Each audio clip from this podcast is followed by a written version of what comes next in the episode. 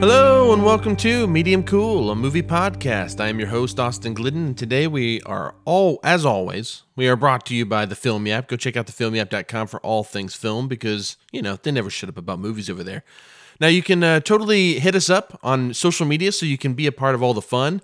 You can find us at Medium Cool Pod on Facebook, Instagram, and Twitter. That's facebook.com/Medium Cool Pod. You can search Medium Cool Pod on Instagram. We'll pop up, or at Medium Cool Pod on Twitter, and we will be there. You can also email us at mediumcoolpod@gmail.com. Send us any feedback, comments, questions, concerns, things you'd like to hear, you know, hear us discuss, and whatever you want. Just like hit us up. We'd love to, you know, interact with you.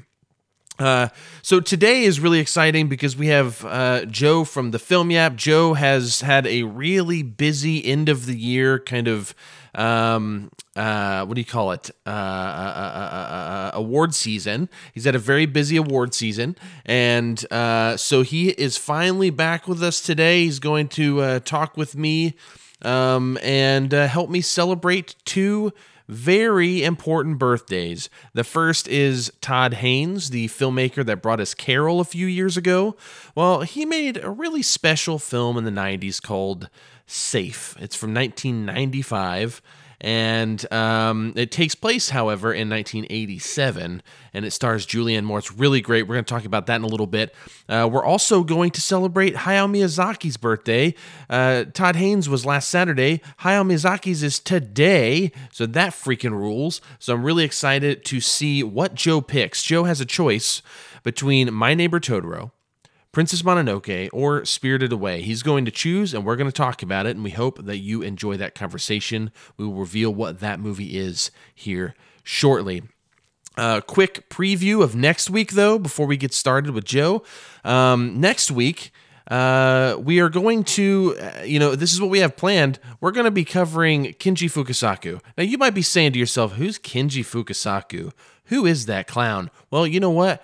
We're not celebrating his death, but we're remembering. It's more of in memory of Kinji Fukasaku. He died on January 12th, and that's the day that our next episode will drop, that Tuesday. So we thought, hey, we'll celebrate his life by looking at two of his most famous films. The most famous of them all is probably Battle Royale, which is from the year 2000. Tarantino named it his favorite film of the new millennium. And it's funny because it came out in 2000, so he's had 20 years to find something better, and that's still his favorite. If you don't know anything about Battle Royale, which I'd be surprised, but it's the movie that when The Hunger Games came out, everyone was like, Battle Royale ripoff. Battle Royale essentially takes place in Japan, and basically the government works with the parents of the youth of Japan because they're a wild bunch, and there's a law passed that every year they can essentially take one school classroom to an abandoned island. And they give them some supplies and in some cases some weapons. And, they say, hey, last person alive gets to go home. And it turns into a complete and utter fun bloodbath. And I don't know how else to talk about it. Middle schoolers, which they're all clearly 18 years old. But, middle schoolers basically running around, getting wild. And it's very much like dark comedy, a lot like a lot of the Kill Bill stuff in the first one, where she's fighting the crazy 88 and there's all this blood and she's, cutting off arms and legs. And you just almost laugh because of how ridiculous it is. That is Battle Royale. Battle Royale rules. I love that movie, and I can't wait to rewatch it so we can talk about it. Now, the other film we're going to do, because we're going to do a double feature, the other film we're going to do is, Battles of Honor and Humanity. This is from 1973. It's the first film in a series called The Yakuza Papers. And Kinji Fukasaku did all, I believe, 5 of them. But we're going to do the first one, which it's an old-school Yakuza gangster flick. So you guys can hopefully watch. If you have Amazon Prime, it's free on there. It's ready to stream. So you should definitely check out Battles of Honor and Humanity. It's a really cool one. Kinji Fukasaku is just one of those really cool filmmakers. When I say cool, I mean he's cool. Like, his movies are, there's just a coolness to them. Battle Royale kind of being its own, like, anomaly, I think. But his old gangster films, there's just something cool about it. And he did, you know, sci-fi stuff. He was a secondary kind of filmmaker. I believe he was even uncredited for the Japanese sequences in the movie Tora, Tora, Tora. I mean, there's all kinds of stuff. Kinji Fukasaku's had his hands in samurai movies, and I mean, just all kinds of genres. And I don't know. I'm really, really excited to talk about Kinji Fukasaku. So please join us next week. It'll be me, Joe, and we might have another guest. We might make this a threesome here. That's a weird statement, but you get what I mean. So the three of us, hopefully three of us, if we can get that confirmed, we will have a good conversation about Kinji Fukasaku, and we'll be looking at Battle Royale and Battles of Honor and Humanity. Again, the latter came out in 1973. Battle Royale came out in 2000. Go check those out if you haven't seen them. I haven't seen Battles Without Honor and Humanity. I always forget that title, but I haven't seen Battles Without Honor and Humanity yet, but I have seen Battle Royale many, many times, and I can strongly recommend that as just a fun time. So now that you pretty much know my feelings about it, you can hear why next week. Anyways, I want to make sure we have plenty of time, because as I've told you before, my New Year's resolution was to keep this at an hour and a half. I guarantee you that's not going to happen, but we're going to work at it. We're going to work at it. It's going to be great. So hopefully we get that done. But for now, let's go see what Joe's up to. And let's talk a little bit about Safe by Todd Haynes. Let's check it out.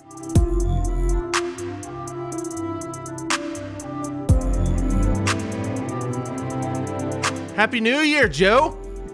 Hey, thanks. Happy New Year to you. Today, we are going to be covering, Todd Haynes' movie Safe from 1975. His birthday was last Saturday, so we thought it'd be fun. Did you say 1975? No, I thought I said 95. 1995 is 1975. Guess what? It's not 1975. It is not 1975. It is Safe from 1995. I'm sure there is a 1970s movie called Safe, but this is not it. This is Todd Haynes' Safe from 1995. My bad. And his birthday was last Saturday, so we're kind of celebrating that. And in a little bit, we're going to get to what Joe picked between My Neighbor Totoro, Princess Mononoke, and Spirited Away as we celebrate Hayao Miyazaki's birthday, which is today, January 5th. So that will be really fun, but we'll get there in a little bit. First, I want to talk a little bit about Todd Haynes. Now, Joe, I think I've told you this already via text, and I've shared with the listeners in the last episode that my New Year's resolution was to try to keep this these episodes, unless there were exceptions that really needed it. Okay, so maybe something like our top 10 for 2020, that'll probably be 2 episodes, and they'll probably be longer ones. Okay, I get that, but for stuff like this, between an hour 15, hour 30, including intros and outros. So we're gonna see if we can do this. Okay, right. We love to talk, and we love movies. So, because you never shut up about movies. That's right. And so, anyways, we're going to go ahead and get into Todd Haynes' Safe, again, from 1995. This movie stars Julianne Moore, a lot of other people, but I will say this, Dean Norris has a small role. This is Skyler's brother from Breaking Bad, the police officer, which is funny because he's in it for probably less than 1 minute. Like the whole movie. I mean, he's like a moving guy, and he just is in like 2 very short scenes. But I noticed him the first time. I'm like, is that the guy? And then the second time, I'm like, that's definitely the guy. Anyways, basically a brief synopsis, and I'll add to it in a moment. It's set in 1987, and the film is about Carol, which, funny enough, Todd Haynes did the movie Carol. But anyways, this movie follows Carol, a typical upper-middle-class housewife, who begins to complain of vague symptoms of illness. She, quote, doesn't feel right, and has explained headaches, congestion, a dry cough, nosebleeds, vomiting, and trouble breathing. Her family doctor treats her concerns dismissively and suggests a psychiatrist, and eventually an allergist tells her that she has environmental illness.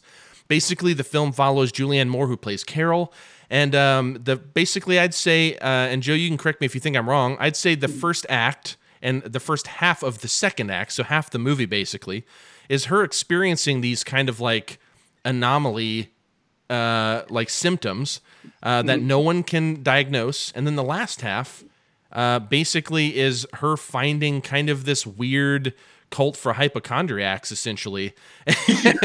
And you know, thinks that she's finding something that helps. And we'll get into that in a little bit. But it's a really interesting movie. And I'm going to give some accolades and some interesting kind of trivia before we start digging in. Box office actually, I couldn't find a budget, but it only made $512,000, which for the 90s is still really low. Oh, yeah, so that's, yeah, that was, it was not a huge thing. But in terms of accolades though, The Village Voice voted Safe best film of the 90s at the end of the decade. So that was their choice for the best film of the decade, which is crazy. And also in the 1996 Independent Spirit Awards, it was nominated for Best Director. So Todd Haynes got that. He was nominated, that is. He didn't win. And Best Feature. It was also nominated for Best Female Lead, which was Julianne Moore. And then Best Screenplay by Todd Haynes. So got a lot of kind of buzz around that year. It seems in my research to have actually gotten a lot more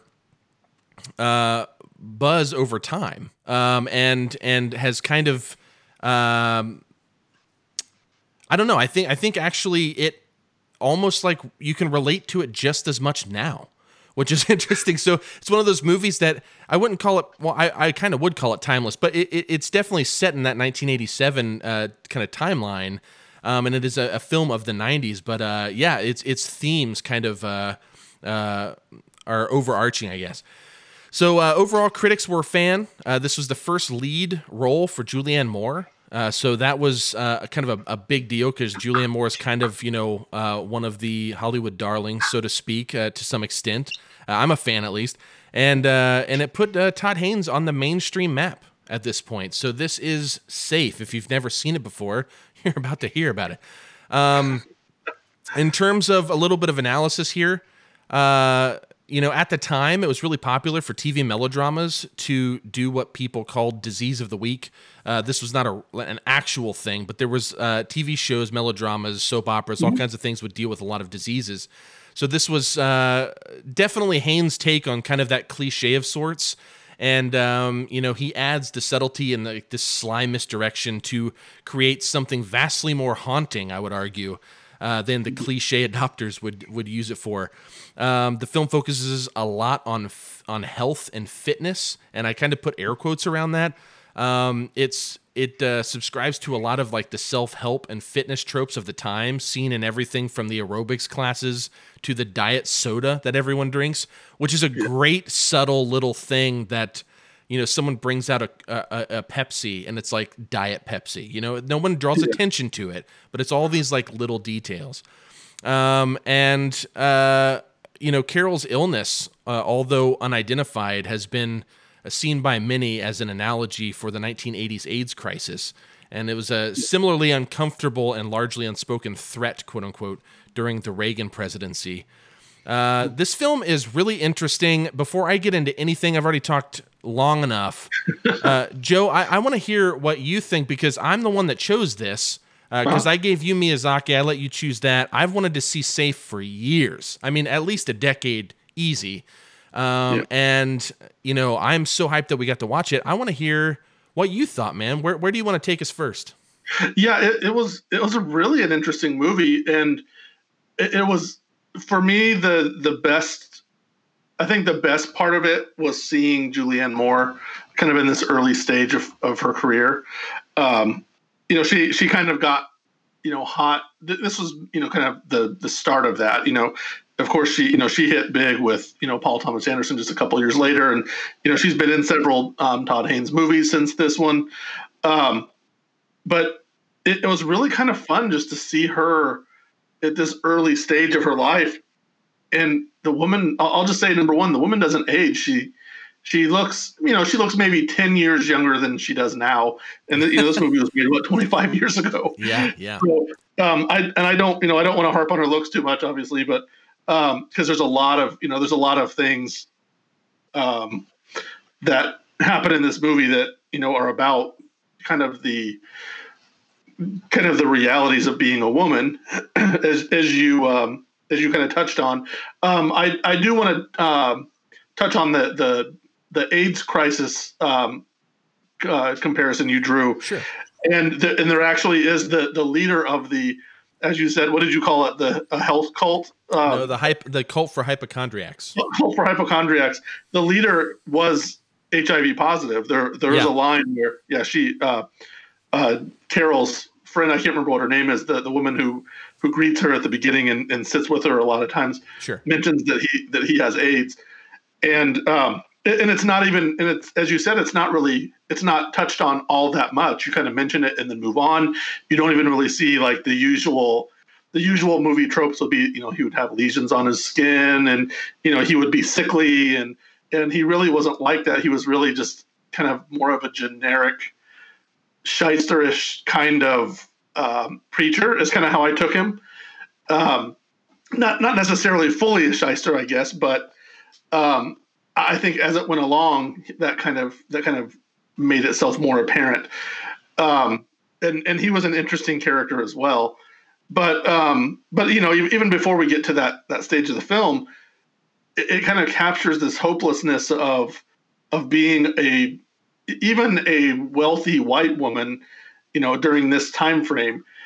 It kind of captures the kind of just the hopelessness of all of that. She's completely ignored. Her doctor just, as you said, just completely shrugs off and dismisses her concerns with, how she feels. And it goes straight from, is there something, what's wrong? And she's like, well, the tests don't show anything. So you must be, imagining this. It must be stress or, psychological. Yeah. You're just a crazy woman. So, she's not listened to. She's kind of mistreated in an emotional sense throughout the film. There's one scene that really hit me as both an ex-husband and as a man, where her husband, played by Xander Berkeley, who is a kind of a classic asshole, in film. He wasn't necessarily that here, but well, hold on. There's a scene real quick with Xander Berkeley, and I'm so glad you brought this up because I was going to skip it, but I'll say this. There's a point where he wants to have sex with her. And one that's of the exactly first... Oh, okay, then I'll let you tell it. That's exactly what I was going to mention. Yeah, Go for it. So, she tells him, I have, this headache thing, and he throws it's all but a tantrum, He gives her the silent treatment. He sits on the bed and, stares in the mirror. He's pouting. And she even starts to go into the details of what she's not, of how she's feeling. And he says, I don't want to hear it. And it's just, it's such a, just a shitty thing to see as a, like I said, as a man and as a former husband, who's been in situations like that, to see that from the outside is really eye opening. And, and it's just like, how crappy and insensitive is that, that, as a man, you're going to treat your wife that way because, she doesn't feel well enough to screw you tonight, Yeah. Essentially, that's what he's mad about.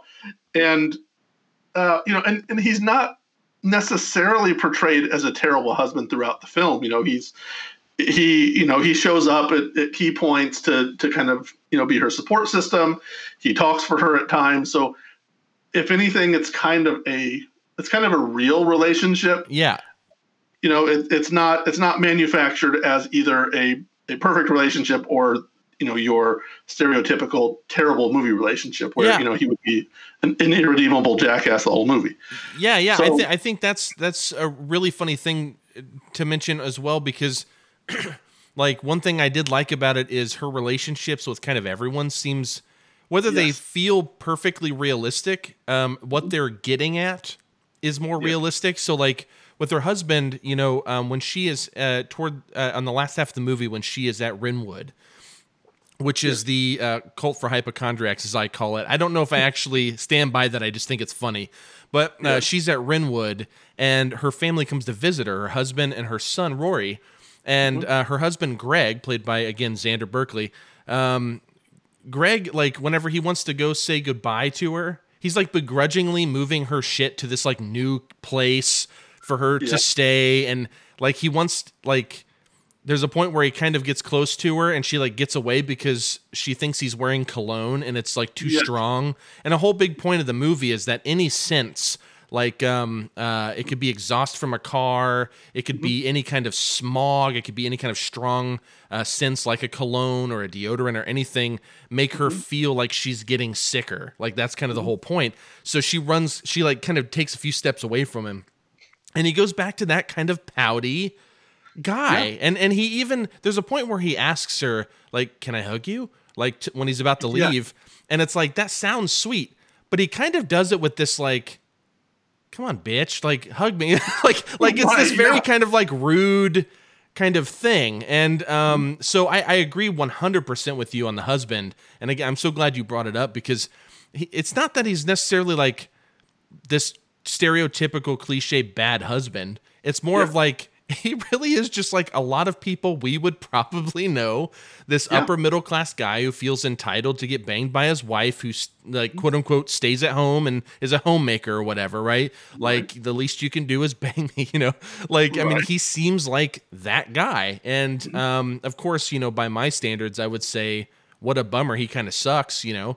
But the movie doesn't necessarily like demonize him, because there are moments where he is there for support, you know, and he is kind of taking care of her. So I love that you brought that up. Yeah, but please, please continue. Yeah. So and that's, you know, so there's that. There's the way men treat her, and then she has. I don't want to go into it too much. Maybe we touch on it more later. But there's almost this quasi romance with another patient at the facility later on, and it was kind of interesting, at least the way that they kind of interjected that, and the way they even didn't resolve it. But, you know, there's nothing overt about it. Like, they, you know, they don't even, you know, like, they don't even kiss. There's not even a moment where they, you know, where they think they might, at least kind of toward the very end, but it's all body language and it's subtle. Very subtle. Yeah. We're using the same words here now. But even kind of within her circle of friends, you know, it's one of the hallmarks of a Todd Haynes film is a protagonist who's kind of an outsider socially. And Carol is certainly that. You know, there's scenes where, you know, she's out with Greg's, like, I assume it's Greg's friends, and, you know, and spouses, and someone tells an off-color joke and she doesn't laugh, and someone and a woman at the table points that out, that, you know, someone didn't think your joke was very funny. And, you know, and it's this really awkward kind of scene where, you know, and from our perspective, we know she's not feeling well, and that's probably more, she probably would have given it a cursory laugh if, you know, if it had been, you know, she'd been feeling 100%, but as it was, she was kind of more absorbed with, you know, her illness at that moment, and just kind of lets it pass. And then, you know, and that can kind of continues throughout.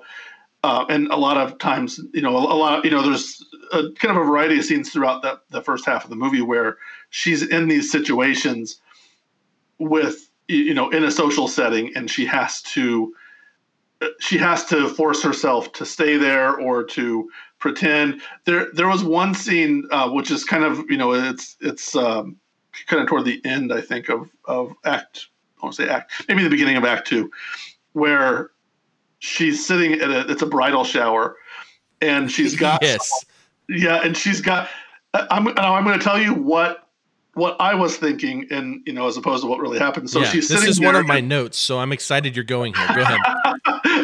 I'm going to assume we kind of have the same thing in mind, where, you know, she's had all of these different, you know, kind of coughing fits, and, you know, she's gotten bloody noses, and, you know, just different symptoms.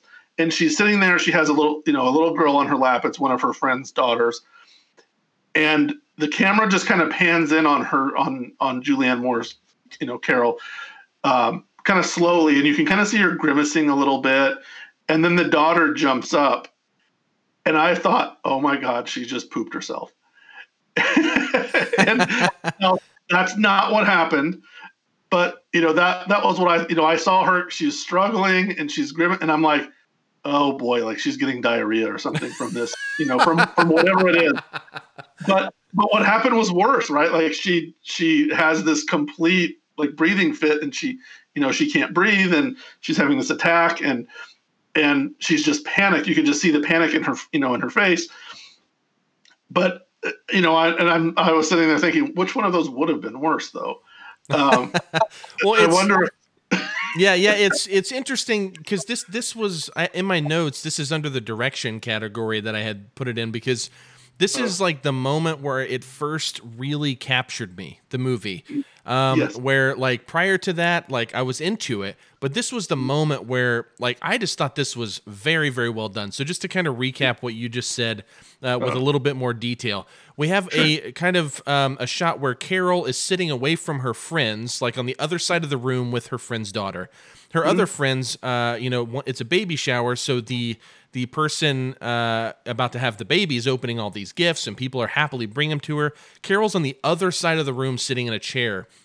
And so the camera starts way back by the friends. You don't see the friends, but you can hear them, and it's back there. And I'm talking like this scene has to go on at least 30 to 45 seconds, which in movie time is a long time. Yeah. And it is a super, super slow push in.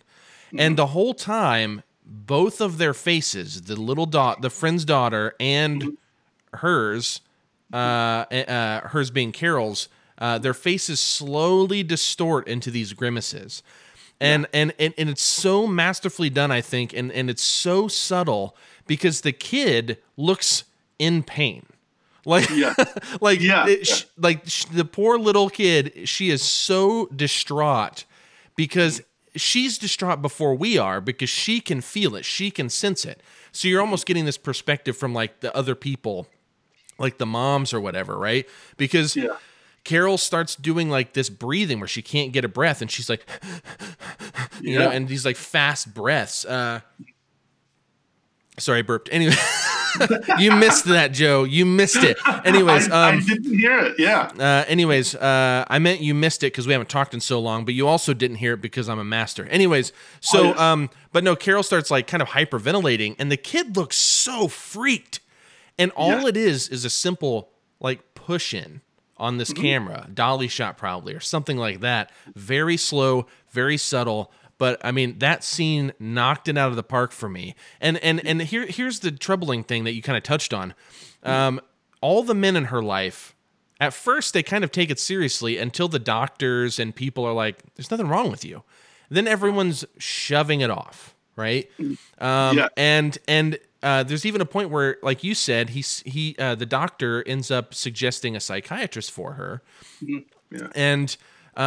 Then at the baby shower, all of her friends are kind of like talking like very light, but still shit nonetheless about how weird Carol's been lately. And, you know, she hasn't been hanging around. There's like this pressure from all sides. And the psychiatrist even brings up at one point, maybe the doctor does, that Carol might just be suffering from some kind of stress or anxiety. And so when I playfully call Renwood a cult for hypochondriacs, it's because in my, this ends in a question for you. I see Carol as someone probably just suffering, likely, from extreme anxiety because of the pressures that she is getting from not only her, from physicians, from her family, from her closest friends. There's never a place she turns, even advertisements, everything. I mean, there's a point where when she's in a room somewhere, I forget where she was exactly, but there's like an infomercial on how to get healthier or more fit, you know, like there's always, she's bombarded with how she should look, how she should behave, you know, how she should be XYZ. So, you know, I'm no physician, but my interpretation of that was, you know, I think she really, it really is anxiety, but the only people that actually embrace her, like non-judgmentally, are these people at Renwood. And so like, I want to go in that direction real quick. Like how what do you think? Do you think that she is sincerely having some sort of like fit that whether it be directly involved with the environment or not, she's actually having like a real sickness, like an illness? Or do you kind of agree more with where I'm going with it? Yeah, well, and the thing of it is it's really complicated because Correct. She, you know, to me, number one, it was shocking how quickly the doctor went to go see a psychologist or psychiatrist. Dude, the second time. Yeah, it was like the second visit, you know, and you know, and maybe it had been more, you know, but it was so quick. Like it went super fast. And then there was even a point later on where, you know, after the, you know, in the aftermath of the bridal shower incident where she's in the hospital and he yells at her, the doctor yells at her that the tests don't support that. You know, he's like, the medicine doesn't support that you're having these allergies. But then she sees, you know, then she sees an allergist and has another one of those fits, right? Like when immediately after she's injected with a certain, you know, with a certain set of molds and stuff. But then the, you know, and yeah, you talked about, you know, all of these different things she tried, and, you know, looking at this from kind of a real world perspective, this was certainly in the 90s and even as I'm sure is today to an extent, it was kind of a thing for people to be allergic to stuff. Yeah, and this took place in the late 80s. Everyone is allergic to all of these different things, right? And now maybe it wasn't a sudden thing. Maybe it was, you know, we're just learning about it. But, you know, I certainly have people in, you know, in my life who have, you know, every time we go to a restaurant, it's, you know, it's a conversation with the waiter about, well, it doesn't have X, Y, Z, and, you know, this isn't in it, and you're not going to cook it next to this, and I can't eat that. And, you know, there's a lot of frustration involved sometimes, but, and who knows whether, you know, how legitimate all of that is. But, you know, as you said, whether there's maybe there's a combination of things, and it's the anxiety is becomes the primary issue, you know, maybe there's an, you know, an allergy to dairy, you know, she talks about, you know, of course, the beginning of the film, she drinks a lot of milk and she mentions that to the doctor, and, you know, and that's something that people are commonly allergic to, right? Well, there's, on that note, there's a point where the injection that actually gives her a reaction, he goes, looks like you drink too much milk. And she had just called herself a milkaholic. Yes. So that allergy, if she drinks a lot of milk and she's making herself sick, that kind of covers a lot of like physical aspects. And then the other aspects very much like sickness, like feeling nauseous and things like that, which could also be attributed to the lactose, could also be like this anxiety. You know what I mean? Yeah. Like, yeah, I found that really interesting. Yeah. But then to me, the most interesting part of that later on, as you know, as the film is closing, is that when she's at the facility, she doesn't really get better. She talks about it. She says she feels better, but physically, you know, she has this weird like bruise or something on her forehead, and that's kind of like, and it's never discussed, right? But it's there through the whole last third of the movie. And this is clearly emphasized by Haynes' direction too, because the reason I call this place a cult real quick is Renwood is this place that Carol goes because it's like kind of off the environmental grid, so to speak. They kind of cover their own stuff, and they have to wear like kind of like these mundane plain clothes, so just like sweatpants and a sweater.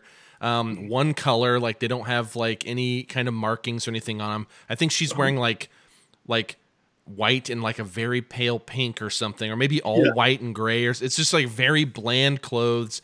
You know, she's not wearing any kind of makeup, of course, because that would be a toxin. They're not allowed to have sex. They're encouraged to refrain and be abstinent while they're there. I mean, this sounds like fucking Jonestown, dude. Like this is you're just waiting for the Kool-Aid, right? But at the same time, like no one ever hurts her there. Like no one tries. I keep joking about the cult thing because the guy who kind of runs it really does seem like someone who in one slight change it could easily be a cult. And I jokingly call it that. I don't know if it really is. Maybe these people truly believe this. I mean, but that guy really does feel like a cult leader to me. And And because he is that kind of like televangelist kind of guy, he makes everyone feel really good. And yes. But every time he talks to you, you sense that it's a performance, right? Yeah, very performative. Yes, yeah. Dude, that is a great way to put it. Yeah, he is definitely that. And so there are like so many callings to this being a cult, and I love that the fact that she doesn't get better, which again ties into my theory of. Like she's not throwing up and stuff there. So maybe she's not drinking milk. Okay. And then on top of that, the anxiety's still there because her anxiety seems to be, in order to like please others, to fit in, to do this thing. And she never really does, even at Renwood, right? Like she's still seeking that approval. And the time that she looks the best at Renwood, not counting like the weird lesion or whatever that's on her head, is when she has that weird faux romance with the guy. And again, it's not a romance, but it's like they do definitely tease that he definitely likes her. Now, what she's feeling, I don't know, but that's clearly she's getting some sort of like attention from him. And yeah, man, it's really weird. I want to, unless you have something to add, I want to move on to one more thing to make sure we get it in. Go ahead. I do want to say one more thing about the leader at Renwood. There, kind of his. The like we said, the performative nature of just his speech. Yeah. And that's toward the end of the film. They're they're in a session, and it all runs very much like an Alcoholics Anonymous kind of thing, and a lot of those rules kind of harken back to that. And there are people there who were there because they had been on drugs and things.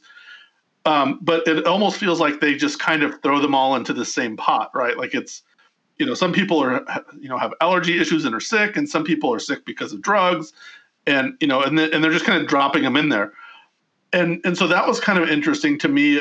Again, in a subtle way, where I'm like, is this really just like some kind of facility just for people to get away? What kind of treatment are they really giving them? Yeah. But at the end, this leader has they're doing one of these circle discussions. And he said something that was really interesting to me. When the woman, I can't remember her name now, there's a woman who lived at the facility with her husband, Nell, and her husband dies during the the film. Yeah, they call her name's Nell. Nell, yes, and so she's in this circle and is not, and she's not real eager to participate, but he pushes her to participate, and she says something about how she just wants to get a gun and shoot all these people who are making her sick or something. And he turns it back and says, everyone who is sick because of themselves. You're not sick because of these other people aren't making you sick, you're making yourself sick. Yeah. And more importantly, the anger that she holds is the sickness. Yes. Yeah. Yes, and that kind of is another nudge in that direction of stress. The stress and the anxiety of everything. But it was interesting to me because it's now it's another man blaming Carol for her own predicament. Yeah, and I just thought it was a really interesting thing toward the end that even he was now saying that. So it's virtually every man, except for this one with whom she has this romance thing that didn't really get off the ground. They're all basically telling her that. So it's just kind of this full-on societal thing. This is all in your head, or this is your fault in some way, and or not maybe you deserve it, but it definitely it's because of what you're doing to yourself. Yeah. Oh yeah, and the blame is like you said, automatically put back on the not victims. That's not what I'm trying to think of, but the quote unquote kind of patients that they have, basically these people that are there. And I think man, that's such a good point actually. He's great. I honestly, I don't even know that guy's name. I don't remember the guy's name in the movie either, because I'm terrible with names. And even on IMDb, I don't even remember which guy this is. But whoever the leader is I love his performance. I've seen him in other stuff before, but man, like his performance is so good. because he is so believably that cult leader type character. And yeah, it really, really does feel like a cult to me. And I couldn't get past that. But I think kind of the backbone of this entire movie, and I want to know what you think first. I think the backbone of this movie is Julianne Moore. And I will say a couple of things, and then I'll pass it over to you. In terms of the performances, you know, whenever the movie started, this is prior to the scene where you thought she pooped her pants. Carol acts very strangely. Like it was like very, I don't want to say unrealistic, but it's like, man, that's cringy. Like how she was just so rigid and so stiff. And I kind of like blamed like Julianne Moore for that, because I knew this was like her first lead role, and I knew that she was relatively not new. I mean, she did stuff before this, but I mean, like she just wasn't as seasoned as maybe some others. And you know, the first half of the film, she's very rigid, she's very reserved. But man, by the end, I found a lot of nuance in her performance. And man, I thought she was really great. And to add to that, to pass on to you here, it's kind of my feelings of the overall film. I felt like the first act and the first half of the second act. So this is like the first half where she's still in Southern California. And I think she's from the San Fernando Valley, right? Yes. Yeah. Yes. So you know, she's in this like upper middle class house. She's hanging out with a bunch of wealthy people, basically. And she, I don't know, she's so stiff. She's so weird. It's like hard for me to even believe she has these friends she has, because she just like doesn't talk, you know, like, and she's just like the odd one out. Like one of these is not like the others, right? Like I always saw her as that. But much like a movie like The Deer Hunter, I could name several movies, but I'll just talk about Michael Cimino's The Deer Hunter. That movie is like, I remember watching that for the first time, 3 hours long. The first hour happens, and I'm like, that first hour feels long. Like, that is slow, and nothing happens. And then the second scene in Vietnam happens, that second hour, basically. I'm like, oh, crap. But when they book in the movie with the last hour being them coming home afterwards, and it gives a meaning to the entire first hour of the movie, because they're juxtaposing everything they did in the first hour and now giving that meaning.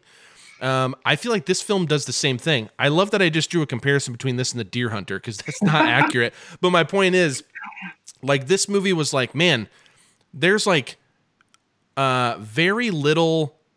I love how I was going to pass it on to you and here I'm talking, so I'm just going to keep going, I guess. But the music is largely the movie's largely filled with quietness and diegetic music. So like all the music is in the movie, like what the characters are experiencing, where they are. It's very quiet. There are a few moments with really awesome 80s sounding score that kicks in, like the opening credit sequence.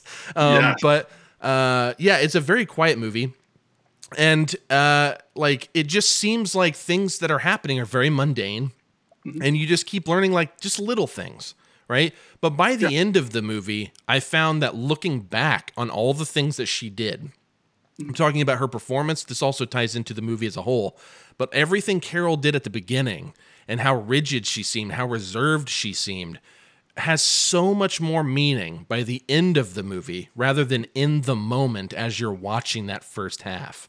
And I have to attribute not only partially to Todd Haynes, but also to Julianne Moore for bringing that alive. Yeah, this is kind of the last thing I want to talk about, if that's all right with you, but give me your feelings about the performances and maybe how direction and performances maybe were married there.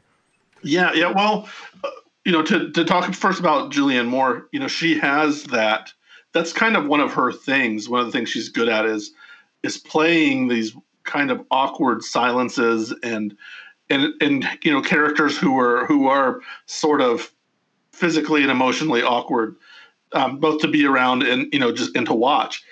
And you know, and that's carried through. Geez, so many of the, you know, so many films she's been in, and now I'm trying to even think about which ones those were.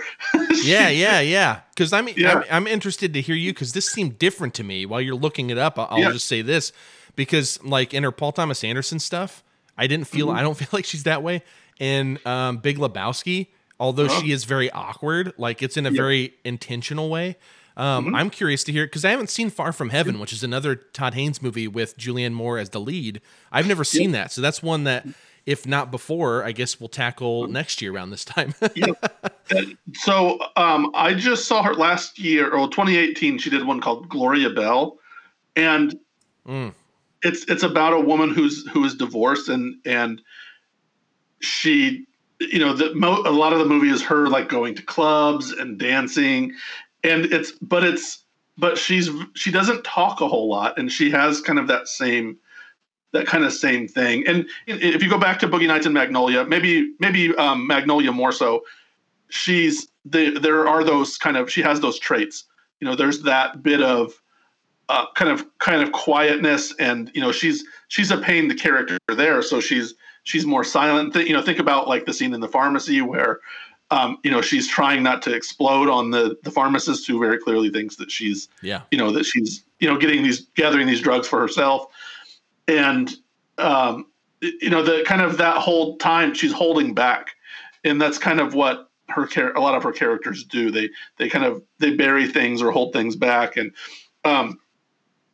you know, I'm just like skimming through her filmography, trying to find movies where she's doing that. And I have not seen everything she's done, obviously, but you know, that's something I've seen. Chloe is another one, I think, where she's a bit of a reserved character for a while too. And she's certainly stretching outside of her comfort zone, you know, as the movie progresses. But I don't know. She just is really skilled at that. And kind of using her face to act, you know, right, instead of having to engage people verbally. And her character is certainly just, man, she's, yeah, you know, the way you portrayed it is spot on. She's just so awkward, and it's hard. She's that person in a circle of friends where any single individual probably doesn't want to be stuck alone with her. You know, if you have that kind of circle of friends and spouses as you grow up, and you're like, man, what happens when everybody leaves and it just is the two of us here for a few minutes? We got to find something to talk about. Yeah. And there's even a sequence or two where that kind of stuff happens, you know, and it's like, oh, so what do we talk about now? But yeah. But yeah, it certainly grows, you know, through the film. And I don't know that I'd say she undergoes a massive change, you know, in that area, but I think as it goes along, you kind of see the genesis of it. You know, this is her environment. You know, this is, you know, as much as it's just her inherent personality, this is from years of being beaten down by men, you know, in different ways. So, that's what I see from her performance largely. So. Yeah, I love his direction. I think he has such a unique way of telling stories, and maybe not all of his movies are like bangers, but I mean, Carol's probably my favorite that I've seen. I like it a bit more than this one, but I really loved this movie. I'm glad that I saw it, and I didn't know if I'd feel that way by the end whenever I first started it, but then by the time you get there, I mean, dude, I was a huge fan once she got to Renwood. I mean, that was really the turning point for me to be like, I really like this movie. I'm buying the Criterion version of this, which is available, by the way. But it was almost a nightmarish Pleasantville, kind of quasi Pleasantville in the first half, you know, and then it takes that second turn, yeah. But I mean, obviously, she's a fan of Todd Haynes. She's done several movies with him. She did. You know, you mentioned Far From Heaven. She did I'm Not There, also the Bob Dylan film. Yep. So she's done. I mean, he doesn't have a huge filmography, but a lot of it she's in.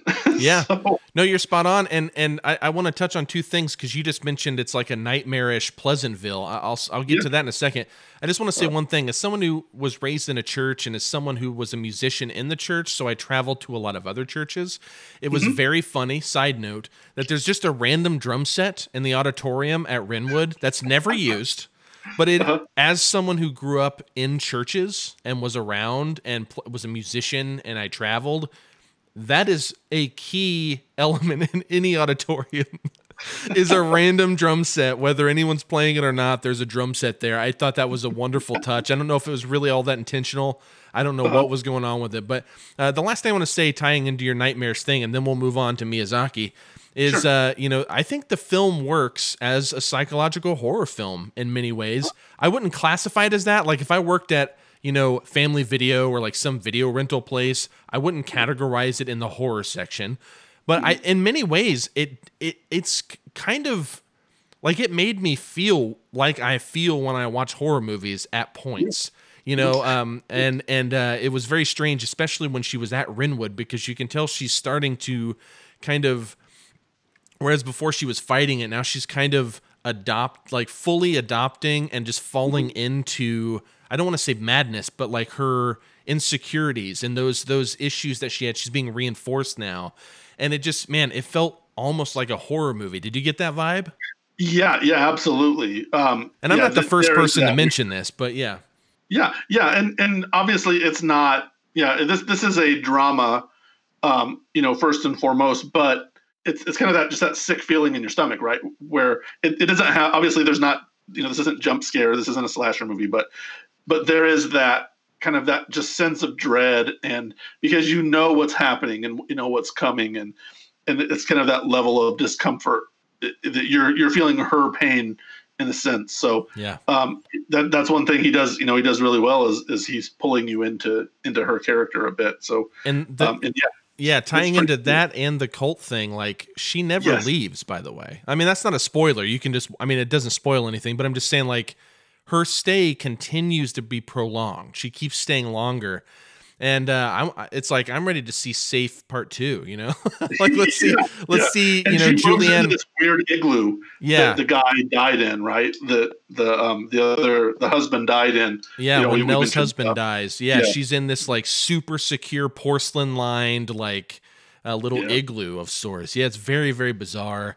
I would love to talk about the end, but we'll give people a chance to see it. Maybe you and I can talk about it another time. So that is our little discussion about Todd Haynes' film Safe from 1995, starring Julianne Moore. If you agree or disagree, please hit us up on Facebook, Instagram, or Twitter at Medium Cool Pod. And sincerely, we would love to get your feedback. You can also email us at mediumcoolpod@gmail.com. And of course, you can hit me up at Austin Glidden on Twitter. And we'll definitely hear it, and I'll make sure that Joe sees whatever we get. So please definitely give us some feedback. And I'll say this, we're about to get into Hayao Miyazaki, and I am a huge fan of Miyazaki. I can't wait to tell you about how I feel about any of the three movies, My Neighbor Totoro, Princess Mononoke, or Spirited Away. We'll find out what Joe picked in just a moment. We'll be right back.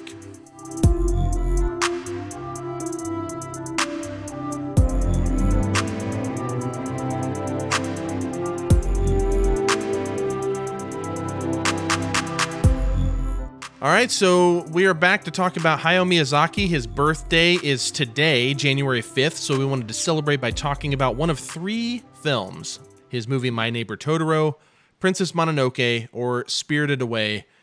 Joe, which of these three did you pick, and did you have a reason why? It was a tough choice, yeah, and he, Miyazaki is kind of the king of I don't know if you call him the king of anime, the king of this kind of this particular brand of anime. But I chose this one just because it was, I look at it as maybe his kind of signature piece. So I chose from 2001 Spirited Away. Very, very exciting. Okay. Yeah. This is, the film from 2001, like you said, Hayao Miyazaki, and Studio Ghibli. Some people call it Ghibli. I call it Ghibli. Who knows? Hey, you know what? Hit us up. Facebook, Instagram, Twitter at Medium Cool Pod, and tell me how you pronounce it. But I'm pretty sure it's Studio Ghibli, and it's a masterpiece. It stars. I'm gonna get some of these names wrong. I just know it already. I tried to look up how you pronounce this, but Daveigh Chase plays Chihiro. The voice, the English version of the voice, of course. This was in Japanese. I'll say this real quick before I keep going. Any anime, I grew up with watching English dubs. I find there is an art to how people dub over Japanese anime in English. Mm-hmm. And I actually prefer the English dubs. You will never hear me say I prefer dubs of any kind for any movie.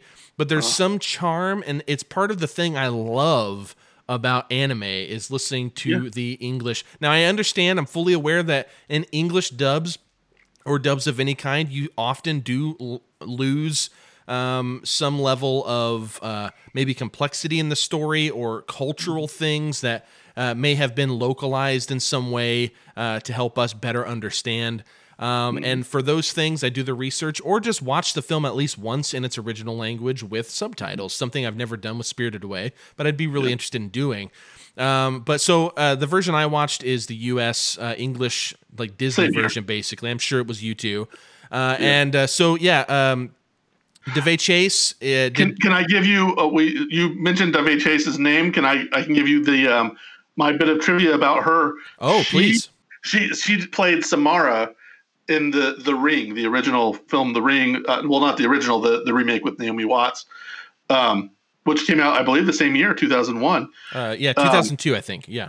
2002. Okay. Yeah. So, so that's kind of an interesting, being the Ring was a remake of a Japanese original horror film. And here she is now doing the English version of a Japanese animated film. So yeah, absolutely. And she's awesome. Yeah. I love Chihiro and, Suzanne, Plachette. That's it. Suzanne Plachette plays, Yubaba and Zeniba. Jason Marsden plays Haku. Wait, did I get that name right? Yeah, Haku. Yeah. Okay, yeah. For some reason, I felt like that was wrong. Maybe you got not Ming. Yeah. Suzanne Egan plays Lynn, and as well as Michael Chiklis, which I actually didn't know this until I looked into this. Michael Chiklis plays Chihiro's father. There's a ton of other people, of course, but these are kind of the names that stood out to me. And the story basically follows a young girl, Chihiro, who becomes trapped in a strange new world of spirits. When her parents undergo a mysterious transformation, she must call upon the courage she never knew she had to free her family.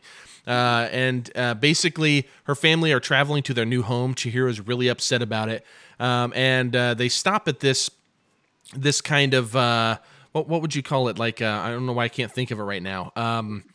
It's like a shrine or something that when you go through this like area, there's like, I think what used to be maybe like an amusement park or something. Yeah. He called it an abandoned theme park or something. Yes, correct. So they go through what looks kind of like a little shrine or something, but they get to this abandoned amusement park, and whenever they get there, the parents smell food, and so they start eating. They turn into pigs. Night is falling upon them, and when Chihiro tries to run back to her car, thinking she's dreaming, she finds a huge mass of water blocking her from getting back to where she came. And she has to figure out how she can get her parents transformed back to normal and how she can get back home. And so it's a really imaginative, I mean, that is an understatement, I think, with Miyazaki. Yes. I mean, what an incredibly creative individual. I only add all that because I think the synopsis, I could talk on and on about a synopsis of this movie because there's just so much, but the budget was about 15 to 19 million. I thought, so I forgot that they were in yen, and it said something about like 9 billion yen or something. I'm like, what? But then I realized translated it's 15 to 19 million. The box office, it made a whopping $355 million worldwide. Huge success. It's the second highest grossing anime film worldwide. Prior to 2016, it was number one. So it had a 15-year reign as the number one anime in the world in terms of box office. It was only beaten by Your Name, which came out in 2016, but it only beat it by 3 million, which is crazy.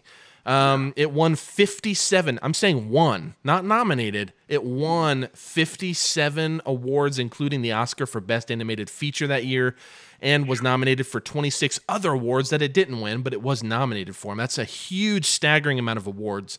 Yes. And that's worldwide. I'll just out it now. This is my favorite Miyazaki film, and I've seen almost all of them. Not all. Porco Rosso, There are like a handful, the Lupin 3, it's like one of his first ones that he did in the 70s. There are a handful that I haven't seen, but I used to show these to my daughter. And her favorite was My Neighbor Totoro, which is a masterpiece in and of itself. But yeah, this one is absolutely outstanding. So, I mean, you know, jig is up. You know how I feel about this. I want to say a few things about the film before we get into it, Joe. Just some kind of general stuff about the movie that might give you some fuel for your feelings, because I'm going to end up asking you eventually how you felt about the movie, because you had never seen this before, correct? Yeah, I don't believe I had seen this. I think I saw Ponyo and Howl's Moving Castle. I haven't seen a lot of Miyazaki's films, and yeah, I think maybe I was gonna watch this one day and I didn't. But yeah, if I did, I saw it right when it came out, and I must have been half paying attention to it. Because yeah, this was virtually a new experience for me. Well, what's interesting to me before I get into these general thoughts is like, and I'm not saying you felt this way, but a lot of people do see them as just kids movies. But what's interesting is like My Neighbor Totoro is about two sisters, their children. They're these young children who are basically coping with the fact that their mom is in a hospital sick. And it's like really dark. Like, I mean, there's really dark elements, but it's also super kid friendly. I mean, these movies are like G and PG. Princess Mononoke is PG-13, I think, probably just because somebody gets decapitated. But aside from that, it's a pretty relatively tame movie. And but I think Miyazaki's movies, which you had mentioned, like, I don't know what I'd call him, kind of the king of maybe this style of anime. Like, he is this style. He created essentially this. I mean, Studio Ghibli is almost like a genre in anime. Like, it's a Ghibli movie, you know. And other people have kind of taken that on. But Miyazaki is sincerely, as far as I'm concerned, a genius. And, of course, I'm not alone. Lots and lots of people like him. But in terms of this movie, just to give some kind of context, Miyazaki used to vacation in a mountain cabin with his family, and five young girls who were friends of the family. They'd go with them. And the idea for Spirited Away came about when, you know, he wanted to make a film basically for these friends, these kids. And so Miyazaki had previously directed films for small children and teenagers, such as, you know, My Neighbor Totoro and Kiki's Delivery Service, both of which are great. My daughter loves Kiki's. But, you know, he had not created a film basically for 10-year-old girls, you know. So for inspiration, he read manga magazines that the girls had left at the cabin. But he felt that all they offered pretty much was, you know, stuff about like crushes and romance. And when he was, you know, looking at his young friends, Miyazaki felt like, you know, this isn't the type of things that they hold dear to their hearts, as he would say, you know. And he decided to produce a film that had a young heroine whom possibly would speak to these young people that he cared about so much. So Miyazaki created this awesome world, and it's all centered in this like special kind of spirit world. It's all centered around this bathhouse.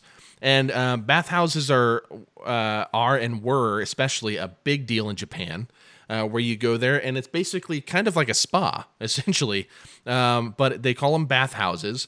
And, you know, it's this weird, Miyazaki always saw bathhouses, even in the real world, it's like these weird, mysterious places. And he talks about how there were like these small doors next to like the bathtubs in the bathhouse. And Miyazaki was always so curious about what was behind them. And he would make up stories about what they could be, right? And one of which inspired the bathhouse setting in Spirited Away.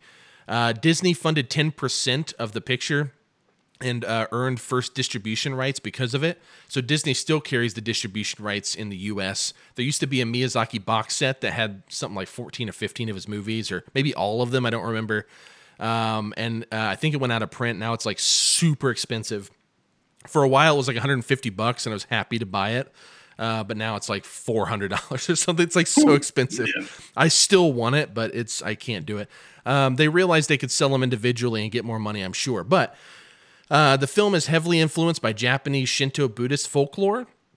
So they talk about kami in the movies, K-A-M-I, and basically what these are you know, spirits in the world. And Miyazaki said, in my grandparents' time, this is Miyazaki talking, in my grandparents' time, it was believed that kami, these spirits, existed everywhere, in trees, rivers, insects, wells, anything. My generation does not believe this, But I like the idea that we should all treasure everything because spirits might exist there, and we should treasure everything because there is a kind of life to everything. If you are a fan of Japanese culture or history or anything like I am, that there are forest spirits and, there are river spirits, and everything has a spirit. And so the film really tackles into this idea of kami, and the bathhouse is kind of this place in the movie where they welcome all of these spirits to come cleanse themselves. So they're pure spirits, and there are kind of evil oozing spirits that come in to try to find relief as well. It's very, very interesting. We'll get to that in a moment. Many people call it Spirited Away, kind of akin to Alice in Wonderland or Through a Looking Glass. I consider it kind of the Japanese Wizard of Oz. That's kind of my comparison. The film also seems to be one of the things I find more interesting. The film also seems to be a criticism of Western consumerism and how our consumer culture has affected and ultimately changed the Japanese culture. This can be seen in how some of the spirit world characters are dressed. They dress very Western in comparison to others. And there's a whole analysis we could go through. But the point is, my whole point bringing all of this up is it's not just some kids movie. There's a lot of thought into this. There's a lot of things tying into their culture. These are the things that can really tie both into adult and children enjoying this. And much like our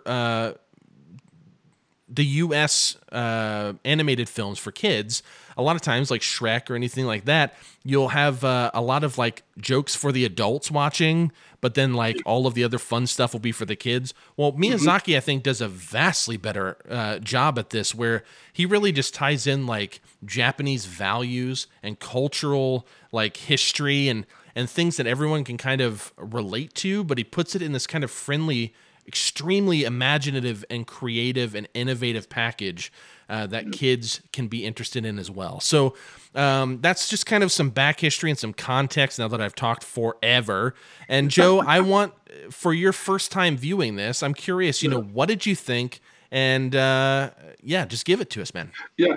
And it's funny. I'm going to start again off of something that you said, calling it kind of the Japanese Wizard of Oz. I just had it queued up in my head. The first thing I was going to say is you compare this film to The Wizard of Oz, and it is in many ways kind of a version of that. And Alice in Wonderland is another apt comparison as well. But I mean, you watch those two movies, just watch them side by side, right? And Spirited Away has so much more going on. It feels like such a world, as opposed to Oz feels like a village or a small town. Hey, yeah. Sorry. Start over at it feels like. It feels like the Land of Oz is maybe a village or a town, but the world of Spirited Away could be a world. It's it takes place inside this park, but there are so many things going on. There are so many different kinds of creatures and different things that just, they feel like they're a legitimate part of this, of a world, of a larger world. And it feels so much richer in that way than, even than The Wizard of Oz, which is obviously this, one of the most beloved classics of all time. So yeah, start there. That's where you got to start. And going on the kids film versus or calling an animated film a kids film, it's not. That's very much a Western conceit as well. Although as you mentioned, a lot of these most of Miyazaki's films, I think, are appropriate for children if not targeted to them, and this one is like that as well. Very, very appropriate. It's very brightly colored. But it's nightmarish in so many different ways. It's, yeah. You mentioned one of the other films, someone being decapitated. I mean, people are eaten here. The scene of the mom and dad transformed into pigs is pretty pretty unsettling. People are chasing Chihiro, trying to kill her. and or, you know, in some other way enslave her. There are just these, you know, large grotesque creatures chasing and you know, pursuing her in at different times. Dragons with blood, you know, the Haku turns into a dragon, you know, for much of the film, and he's got blood, literally blood dripping from his fangs, and, you know, he's dying, and it's very, you know, it's things that here would draw a more mature rating from, you know, from the MPAA, but it's just, it all kind of just makes this just wonderful film, really. It's it all kind of comes together into this thing of making a film that can be, I don't know how frightening kids would necessarily see it, but this is one of those things to me where, you know, I had this realization as an adult that most of the fairy tales that I grew up on that have been passed down, you know, for generations, that are just ingrained in society, are brutal and, you know, violent and, you know, horribly so. And this film kind of backs that up. So that, you know, that's really an interesting thing to watch. If you watch it in this context, you know, you'll see, although there's all these bright colors and all of, you know, just this wonderful quirky artwork, it's still at its core is very dark and violent in a lot of ways. So, and this all, you know, gets back to me, you know, what it touches in me is a peeve I've had for many years. You know, when I was writing reviews for the magazine I wrote for, I often had to talk to people who attended the screenings with me that, you know, that were just, you know, people who I didn't know, you know, do man on the street kind of reviews. And anytime I did an animated film, and I did, let's see, during that era, I know I did WALL-E. There was at least I think two of the Shrek movies. That, you know, and lots of the, you know, the Sony and, you know, just kind of the one-offs and things like that. And I always knew coming out of an animated film when I was going to talk to someone, I always asked them to sum up the movie in one word, and I always knew cute would come in there. And every single time, WALL-E was cute, you know, and I was like, you know, I'm like, WALL-E, it's okay, yeah, I mean, he's a cute character. They're all cute. You know, there's all characters who are endearing and cute, but it's selling them so short. That's your first impression. You know, you watch a film as large and with as many ideas as WALL-E, or, you know, or Ratatouille, or, you know, any of the, especially the earlier Pixar films. And, you know, and that's what comes to mind. Cute, almost invariably. Dude. Absolutely. There's something that really annoys me tying onto that is if you look back and, like, you know, prior to the Vietnam War, basically, especially prior to the 70s, you know, any animated film that came out or anything directed toward kids or that was family friendly had very strict guidelines on what was acceptable for that, because kids were very sheltered because people were afraid that they'd be, you know, taken by the devil or be a big sinner or something. Right. And then Vietnam happens. And then you get these really bad ass movies in like the 80s.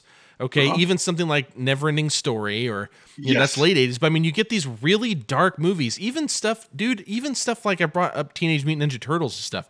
There's creepy shit in those movies. And that was like my generation. You grew up a few years earlier than me, but still you grew up with those movies as well. And so, like, we were kind of given this understanding that, you know, the world can be a dark place, but we were given the trust to kind of just be okay with it. You know, like, these movies are dark and we're allowed to feel feelings. And then what sucks is you get the blockbuster coming in and this kind of capitalist, like, overtaking of these studios. Not that it wasn't already then, but... and it turns into this thing where it's like, how can we make the most money? Well, we need to appeal to the adults, we need to appeal to kids, and we need to appeal to the widest audience. And how do you do that?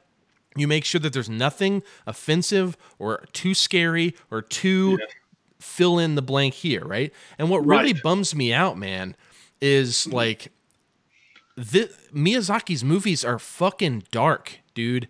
Yeah. And like even in their like quote unquote cute package, Like, you've named a lot of stuff in this movie. Like I said, you know, My Neighbor Totoro is basically about these two little children, dealing with their mom dying.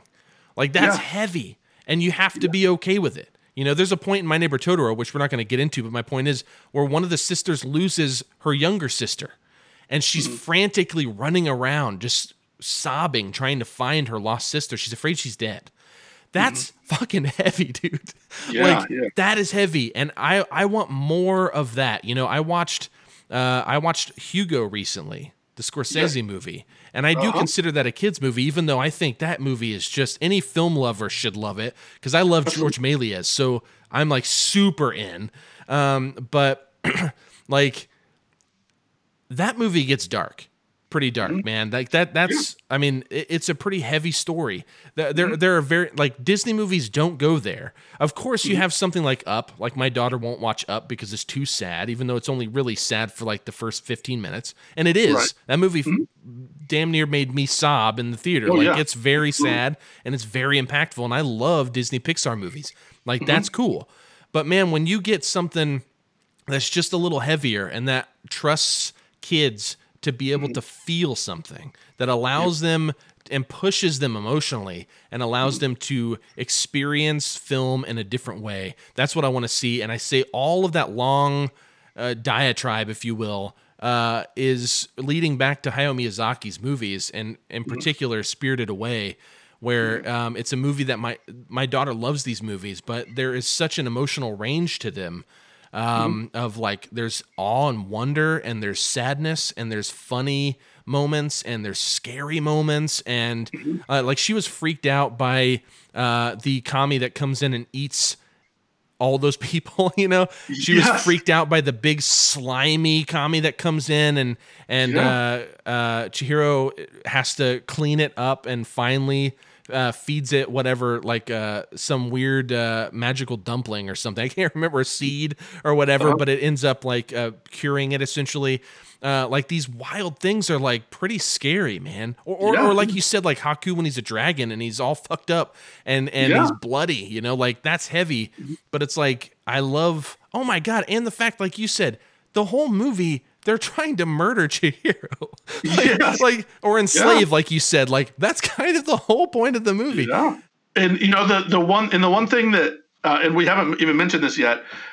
There's the scene where, I think it's Haku, slices the witch. Yubaba is the witch, and then Zeniba is her sister, I think. Yes, yeah. And Zeniba gets sliced in half, like from top to bottom.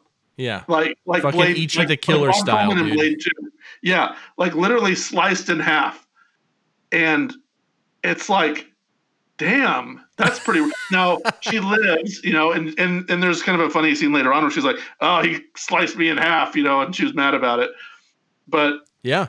That's pretty violent and graphic. You know? It is absolutely wild, man. I'm 100% with you. Same thing goes for like Yubaba's baby, which is like 8 feet tall. Like, it's this giant bababy. That thing freaks me out. Like, till I'm 35 years old, and the damn baby freaks me out because it's just weird. Like this weird kind of like cherub face. Chihiro's arm. Oh yeah. Like it's super threatening. She like hides in these pillows, and she finds this giant baby, and it has a hold of her arm, and it has like a baby voice. So it's just like, I'll break your arm if you don't play with me, and then I'll scream. You know, like, and I mean, dude, it's like super creepy. I absolutely adore this movie. I can't talk highly enough about it. I want to say something about the animation. This is classic Miyazaki animation. You know, even whenever at this point and with Princess Mononoke, when they started using computer generated stuff, everything started by hand. And I'm pretty sure, if I'm not mistaken, that continues to the end of his career. He technically retired a few years back, but he has a movie they're filming right now. So I think, like many people, like Soderbergh and other filmmakers who retired, you know, it comes with air quotes. It's like a pastor closing their sermon. You know, they have to close like 14 times. The art, Miyazaki, every movie Miyazaki puts out, his art is ahead of its time. If you watch My Neighbor Totoro for example. It's from like, I think, 88. Look at that artwork, and you might go back and watch it, and you might think, well, this doesn't look that amazing. Watch another animated movie from that time and tell me that doesn't look better than all of them, right? Miyazaki has a very specific style, and then coupled with his imagination is a very unique look. So if you're into animated movies and you want to see something that has a bit more gusto and looks absolutely outstanding, I would strongly encourage Spirited Away or any of Miyazaki's works, really. But Spirited Away, I think in 2001, way ahead of its time. I mean, really, really impressive.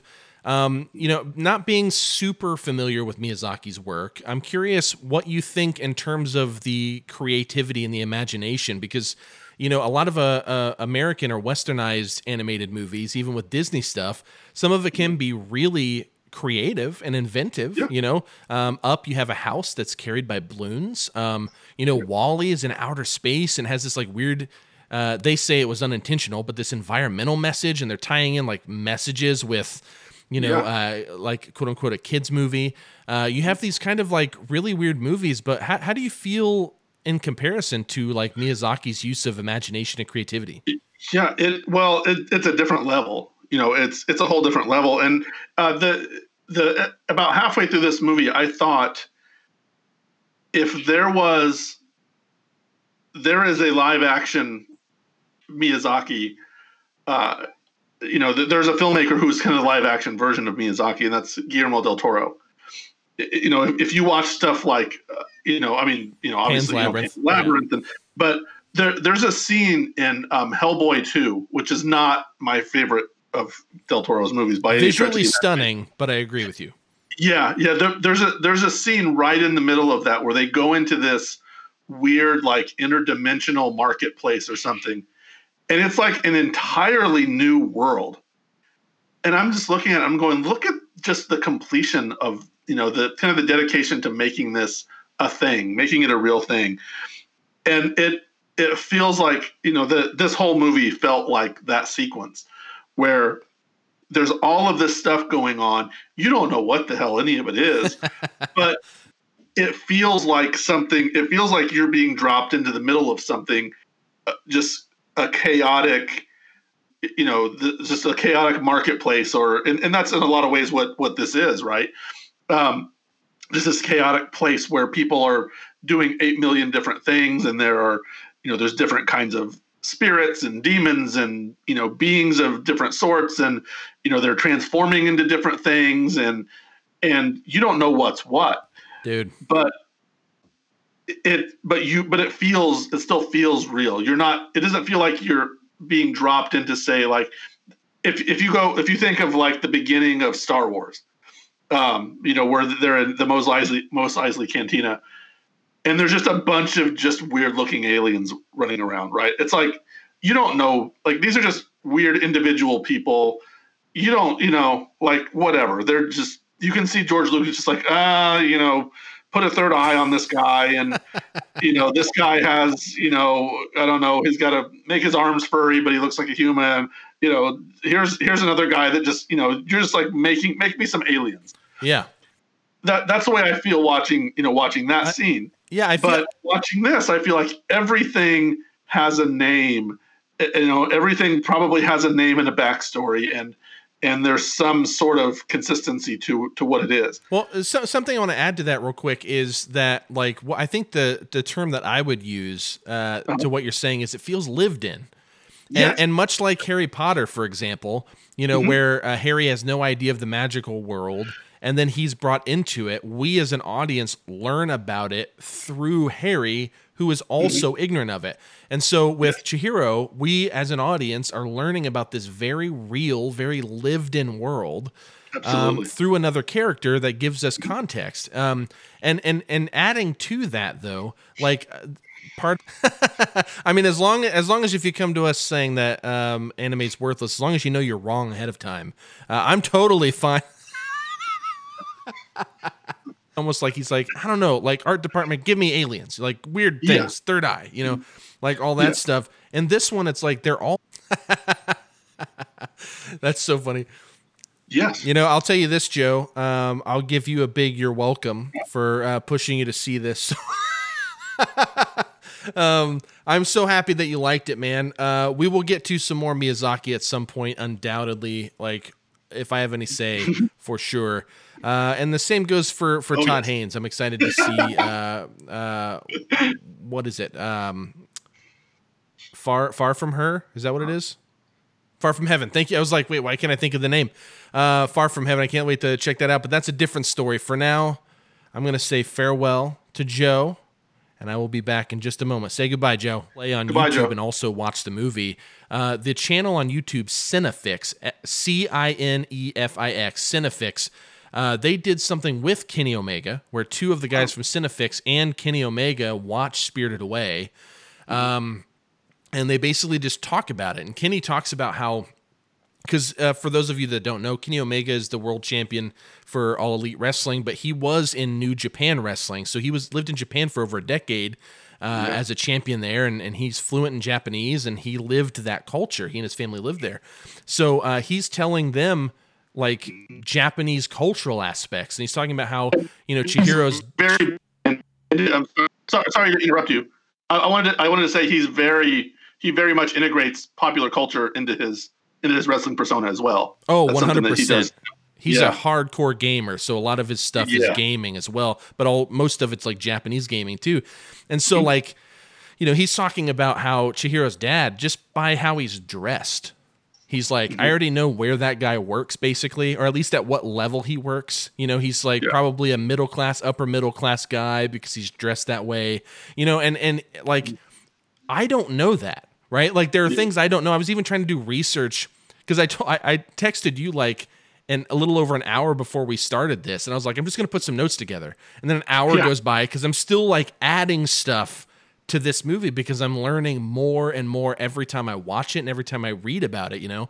Miyazaki's movies are so multifaceted. And I mean, Spirited Away, like I said, this is his highest grossing movie. This is the second highest grossing anime ever. It's also important culturally to understand because you talked about how, like, we think about kids' movies, quote unquote, differently here.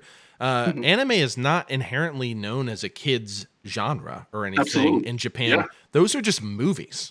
Like, people just make movies. There are really dark anime. Now, we get a lot of this stuff for Cartoon Network, or we'll get stuff, you know, on Comedy Central or like whatever. We'll get like really random. Actually, I might have just made that up. I don't know if Comedy Central has any, but my point is there are like channels that will carry some things, Dragon Ball Z, Naruto, and you'll get even stuff like Cowboy Bebop when I was growing up, at least, and you'll get Attack on Titan and all of these types of things, which Attack on Titan is actually a pretty good example of what I'm getting at.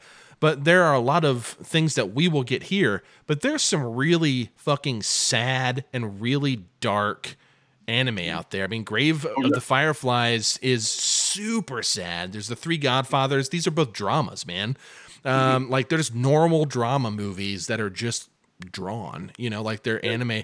You have stuff like Ghost in the Shell, which we had a live action remake of. But I mean, that dude, if you want to know where The Matrix came from, like watch some of these anime from that time with Akira, Ghost in the Shell, Ninja Scroll, like all these like weird movies. They're so creative and so interesting. So just to give context back to like our idea of like kids movies or whatever, Miyazaki is more in line with that, especially with this, because his intent was to make it for young girls, but also just to be himself, you know? And so these movies are not necessarily, anime doesn't cater to kids there. They're just movies. And so Miyazaki's not an anime filmmaker. He's just a filmmaker there. He's a well-regarded and highly appreciated worldwide filmmaker.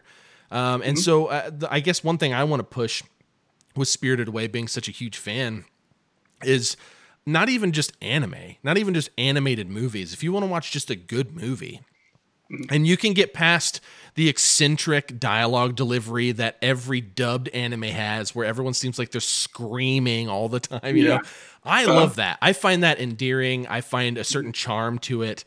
Chihiro seems to be like overreacting and screaming to everything. But whenever you kind of get into that mode and you're like in it, it starts to feel more natural. So if you have if you deter yourself away from anime, I strongly encourage you to try out some Miyazaki.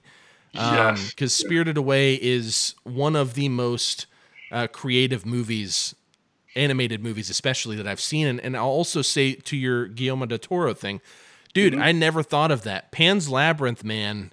Yeah. That's like, you know, when they have the mandrake underneath the bed to make her, you know, her mother feel like get cured, and the guy with the hands and the eyes. I mean, dude, that is a Miyazaki demon, right? Like that's, I mean, that's some crazy shit. That's a great comparison, I think. Yeah.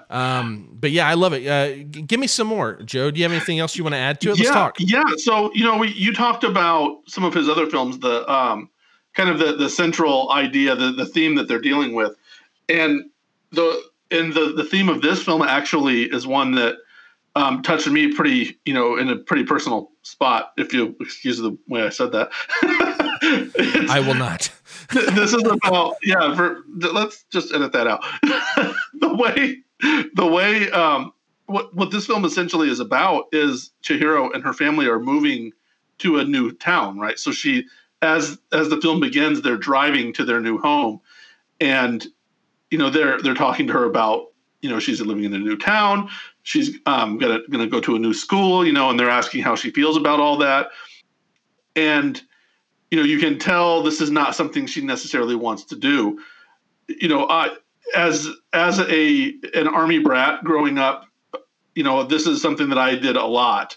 So that's where this film really connected with me from the outset. Is it hit that she's going to a strange new place, and it really cracked me up when, as they're getting there, you know, her dad goes, "Wow, this looks like an abandoned amusement park." And she starts complaining. And I'm like, dude, you're moving to a city with an amusement park. Like, so there, you know, it's an abandoned amusement park that is right by her house. And I'm like, this is a paradise. You know, why are you complaining about this? You know, like, you know, as an 80s kid, I'm like, this is a place to play built in. Like, this is awesome. And then, you know, of course, this leads into, you know, what she does, what she goes through the rest of the film. Which, you know, is maybe not, you know, if this happens to a, you know, a 10-year-old me, a 9-year-old me, and obviously I'd be a bit freaked out too, but, you know, it's an amazing kind of way to start a movie. So and it carries through, you know, the kind of the metaphor of that carries through. She's a stranger in this place, and she's kind of slowly figuring out where she can carve her own, you know, her own niche into this brand. It's a brand new world essentially. And, you know, here literally it's, you know, it's a whole different world. But the other thing that hit me, and there's this moment where, you know, it was Mr. No-Face, right? This is the creature we talked about. She lets it into the bathhouse, and it runs amok, and it's disgusting, and it's, you know, and it grows large, and it starts eating people and chasing her, and it's chasing Chihiro, and she's, you know, she's fleeing, and they jump in a boat, and it jumps in the water after her, and she's going to this train station to get on a train, and this creature is chasing her, and it's, you know, it's been slowly getting, you know, it was enormous, it was bulbous, and, you know, hugely, you know, obese, you know, from eating people. And as it's chasing her, it's getting thinner and thinner, you know, and it's losing bits of itself. And when it leaves the bathhouse, it becomes the spirit again, but it's still chasing her. And they get in this boat, you know, and it's this whole, it's almost like a chase scene. And at one point she calls it, and the woman, I don't remember the woman's name who is with her, she's like, don't draw attention to it. And she just ignores her. They get to the train station, and it catches her as she's getting on the train, and she turns around, and it's standing at the base of the train, and she's got these tickets in her hand, and she goes, "Oh, you want to get on the train too? Okay." And she gives the conductor the tickets, and now this thing is like her companion. Yeah. And I was just like, that's just such a moment of just childhood goodness, right? It's, this is like, you know, even you look at this as, you know, someone who maybe you don't like at first, you know, who's mean to you at one point, and then, you know, at some point you just achieve this understanding and you just don't hate each other anymore, and now you can be friends. Yeah.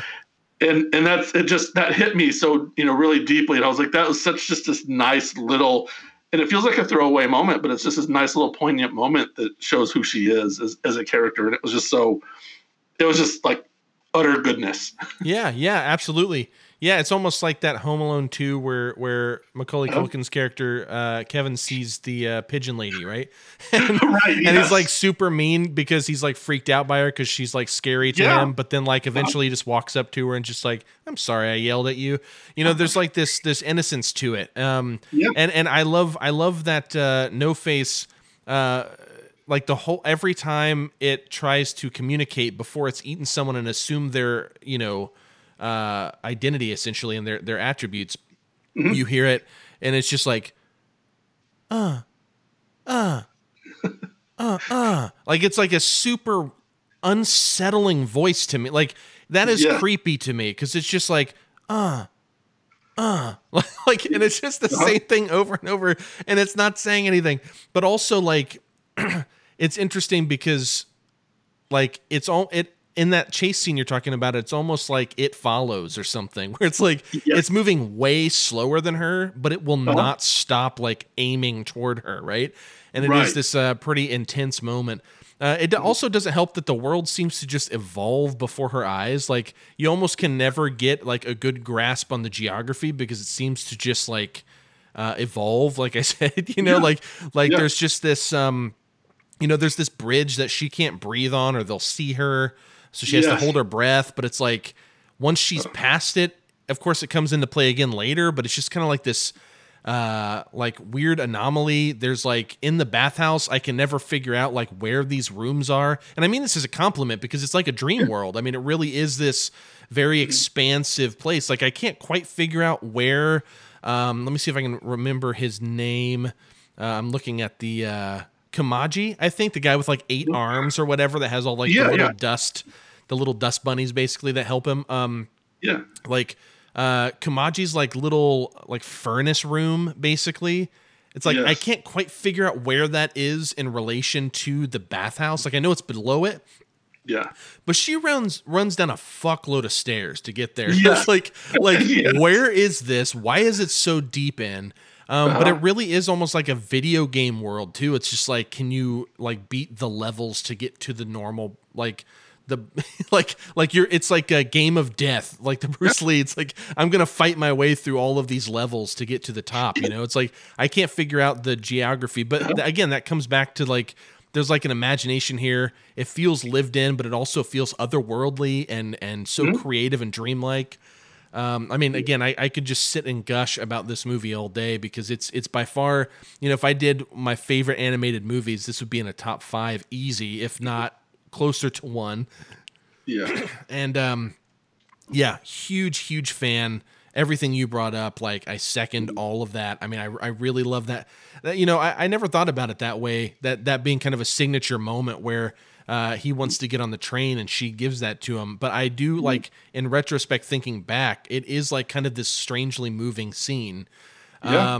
I think that there are like several of those, you know, at one point she's even kind, I believe to Yubaba, who is like essentially enslaving her. And like she's always like, she always has this childlike innocence. And much like my daughter, I can like relate to this where my daughter is like so forgiving and so like kind and open and like wants like people to be happy and would sacrifice things she has to share with someone just so they can like get involved too.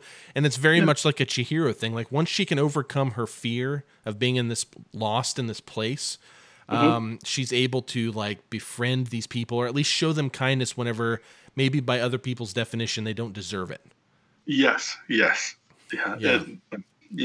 all of that. Yeah, dude.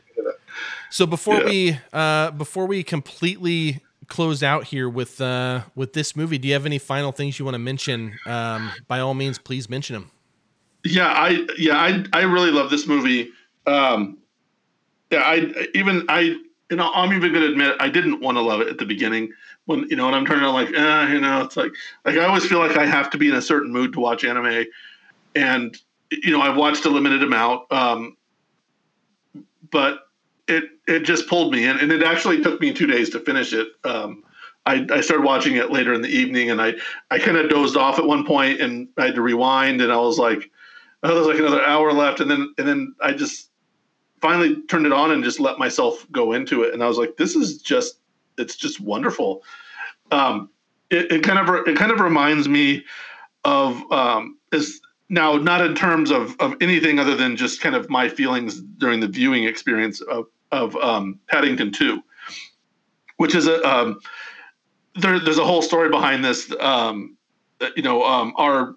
friend Evan Dossie of Midwest Film Journal, we actually, you know, we talk a lot about movies, and of course, and he watched this movie, watched Paddington 2. He saw it in the theater January of, this would have been 2019 when it came out.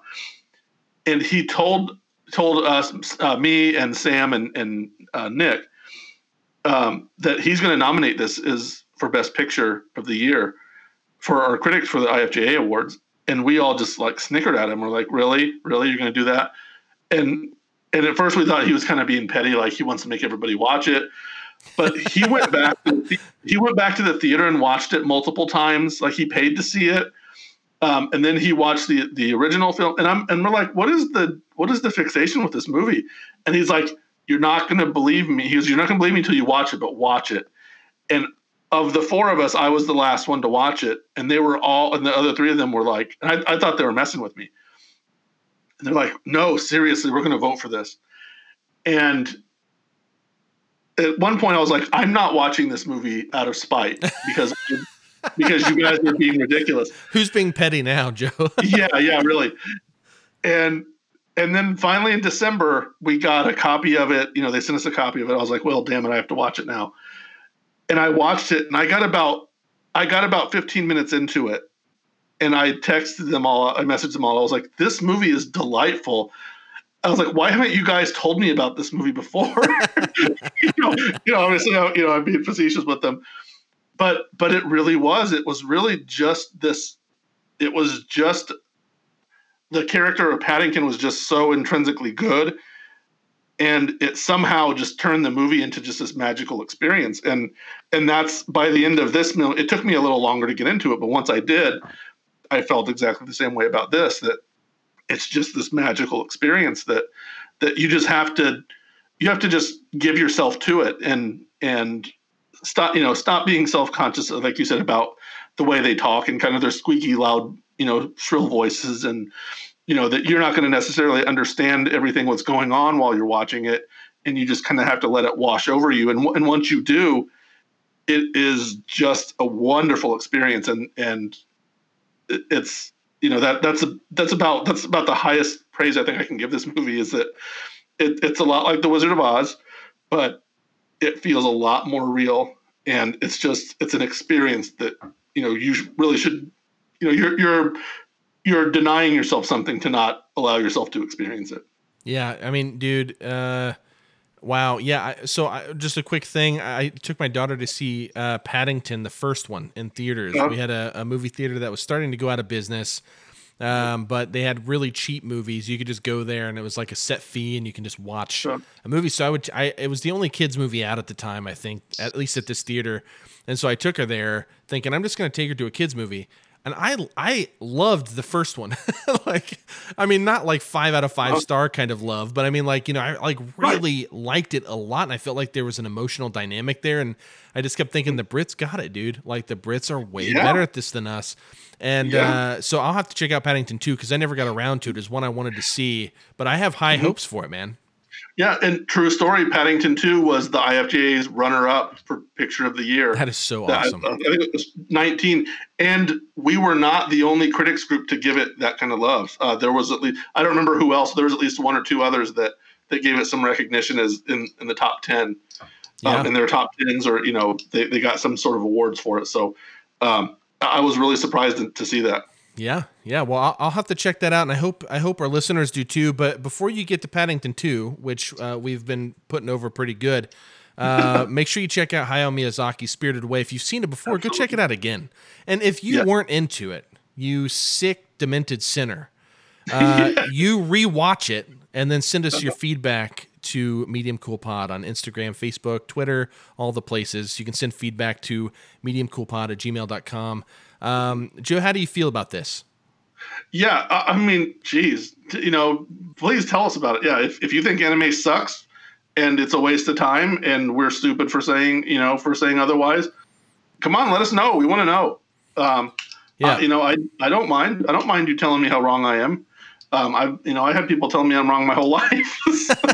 I mean, as long as if you come to us saying that anime's worthless, as long as you know you're wrong ahead of time, I'm totally fine. You're wrong. You know, I should amend that statement. I've had completely backwards, wrong-headed people telling me that I was wrong my whole life. So, you know, there you go. You know, that's so funny. I didn't get hurt.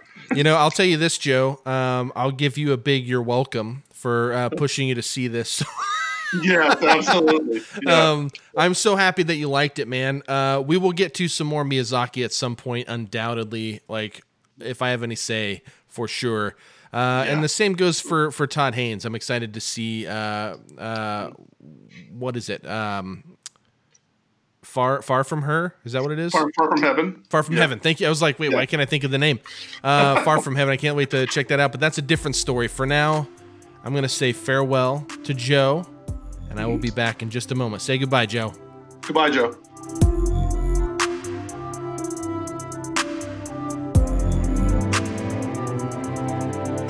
All right. I get it. We're an hour and 45 minutes or so into it. I didn't quite meet our mark, but you know what? It's not freaking 2 hours.